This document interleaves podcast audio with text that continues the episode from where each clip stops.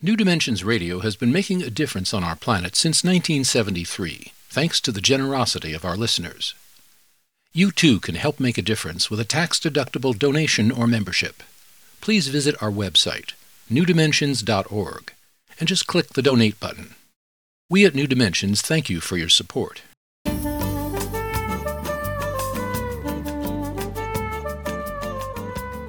Hello, I'm Molly Rowan Leach. Welcome to the New Dimensions Cafe. Today I'm hosting Justine Willis Toms, who is the author of Small Pleasures Finding Grace in a Chaotic World. Welcome, Justine, to the New Dimensions Cafe. And I'm just um, thinking quite deeply along the lines of the, the chaotic times uh, that we are in, and there's a great amount of fear in the world right now. And I wondered if you might share with us how do we bring ourselves back to a space of, as you've so beautifully put in the book and covered, of joy, of knowing who we are in these times, of interconnection with others, and of having a sense of possibility even when things seem so dark in our world. How do we do that? And I think maybe we could start with the story Chinese bamboo, I believe, is it not? Right. It's a metaphor. Public Like a Frog, I believe, is the name of the book that this first appeared in. I hope I'm quoting that right. But he tells about the Chinese bamboo metaphor, and it's very interesting to me how this works because we often become despairing of, well, how is all of this going to turn out? There's so much uh, devastation in the world. People are suffering. There are wars. There, there's the climate change. There's, I mean, I could go on and on and on. We all know that, and and then we think, oh, it's all just too overwhelming, and we just want to pull the covers up over our heads. And then I think about this story of the Chinese bamboo. Apparently, there's a particular species of bamboo in China, and if if you plant the seeds in a good soil and you water it regularly, in the first year nothing happens. You see no evidence that there's any growth happening. And you continue to water it and care for it for the second year, and nothing happens. And the third year, I mean, it goes on and on, year after year seemingly nothing is happening. There is nothing showing up. Yet in the fifth year, you start to see these little green shoots starting to appear. And in that fifth year alone, the Chinese bamboo grows a total of 40 feet within that one year it shoots up. You can practically see it growing 40 feet, 40, 40 feet in one year. And it just reminds us that even though we can't see what is underneath all that root system that is developing and all that activity that's going on underneath our ability to see clearly, something is going on. So I bring that up as an encouragement to us that even though we don't see that undercurrent of the connections that are happening, of all the people who are waking up to be more mindful, to be more conscious, to be more kind to one another. All those acts of kindness, they're not reported in the nightly mm-hmm. news. Mm-hmm. You're not going to see that. Right. But so you have to look for it in other ways. And I think that that's where we are now, that we need to care for our bamboo, to water it, to be conscious and to be attentive to what is good and right in front of us to do, and then to allow it to grow of its own accord, and to, to be optimistic about that, to really know that something good will come of this, even though we don't see it clearly right now. And it's it's really important that we continue to hold this in a good way, to hold each other, to encourage each other. I also think about the story of the geese, uh, if I may talk about that for a moment, because um, geese have a wonderful way of flying in a V, and there's a reason for that. The head goose is is is breaking the air and makes it easier for the goose behind it. Each goose behind has it a, little bit easier. Another thing that they do is that they honk at each other. And that's, they're encouraging one another. They're encouraging that leader who is taking that lead and breaking that air, the first one to break the air. They're encouraging and saying, Hey, you're doing a good job. Go for it. Keep going.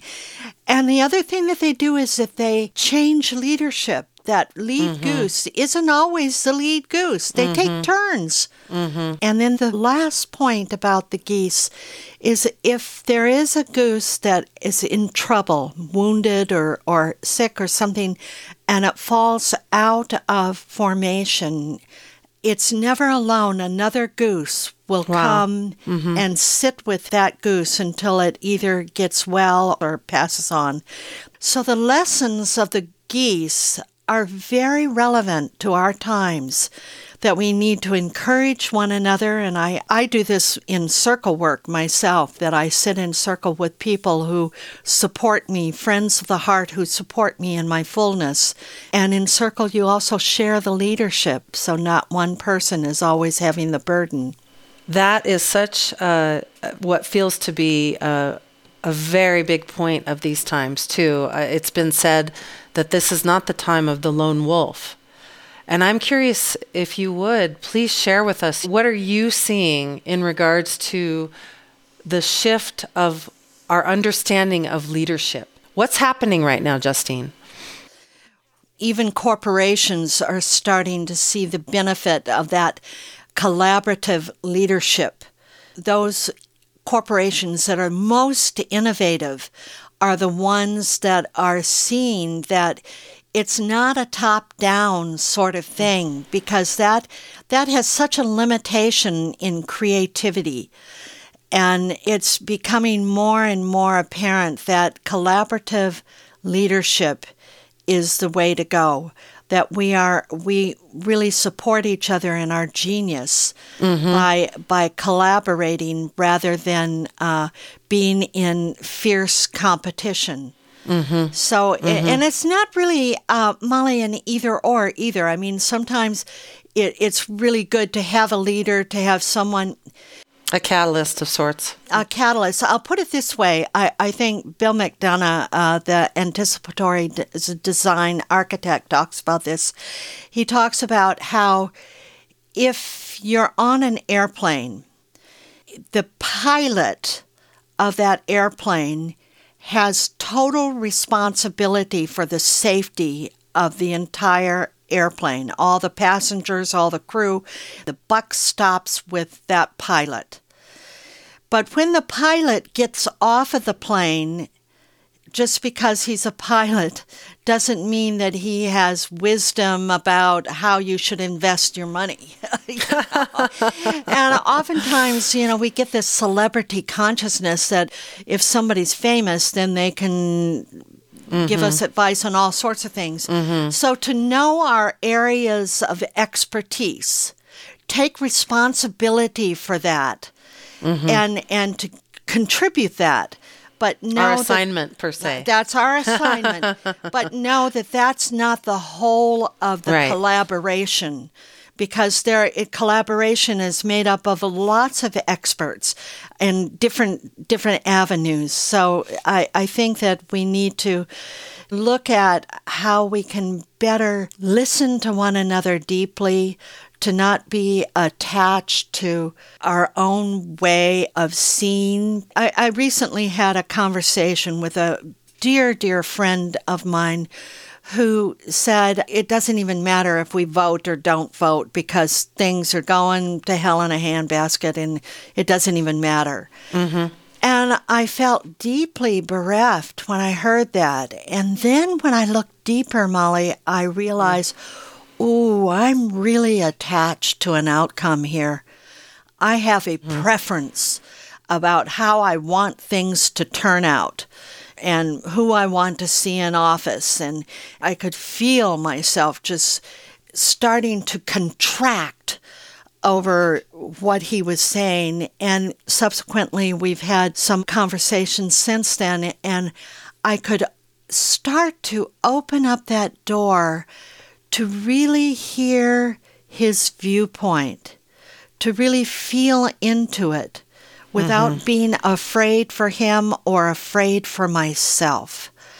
And to open it up and to be curious about, oh, well, I wonder how it would be. Suppose that if my preference of who gets elected isn't elected, well, that will be interesting. You know, and not to be so afraid of that because otherwise it just closes up the creativity. It closes up and makes us pursue just a, one certain result. Mm-hmm. When the universe wants to present us with a myriad of results. And so, he was sharing something very sacred of his own truth. Yes, with he was. You. And, and as dark as it may have seemed, it sounds like you stayed in a space of although you you shared with me a moment ago you felt bereft deeply bereft it sounds like. I could feel that in you. You also held consciously a curiosity for what may be to come and an openness like you say a looseness of of what might come in the future. Is that it? well in in this case because I love this person so much and have such deep respect. I was willing to be open to his viewpoint. Do you think that was cathartic for him? And for the, and, the experience that you yes, shared? because he really wanted to be heard. And I ended the first part of our conversation, I ended, I said, Well, you know, I'm not going to change your mind and you're not going to change my mind.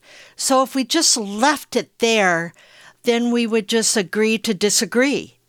Mm-hmm. Well, where does that leave us? We might as well have two tape recorders talking to each other. And that's the whole point is that we need to participate with one another. We need to engage with one another. We need to really deeply listen and know that there may be more to this beyond our own limited belief system, to just bust out of our belief systems and start a newness of being and a newness of thinking. Thank you so much for that, Justine. I've been speaking today with Justine Willis Toms, co founder, executive director, and host of New Dimensions Radio, and she's also the author of Small Pleasures Finding Grace in a Chaotic World. If you want more information about the work of Justine Willis Toms and New Dimensions Radio, you can get there through, of course, the New Dimensions website, which is newdimensions.org. That's newdimensions.org. I'm Molly Rowan Leach, and I want to thank you so much for joining us at New Dimensions Cafe. Please do join us again. You've been listening to the New Dimensions Cafe. This series of shorter interviews features many of the remarkable guests also featured on our internationally syndicated one hour New Dimensions radio series.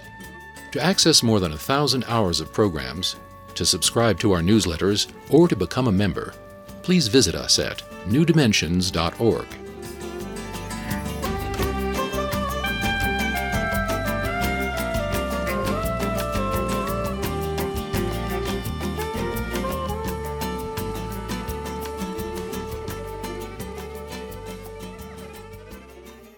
New Dimensions Radio has been making a difference on our planet since 1973, thanks to the generosity of our listeners. You too can help make a difference with a tax-deductible donation or membership. Please visit our website, newdimensions.org, and just click the Donate button. We at New Dimensions thank you for your support.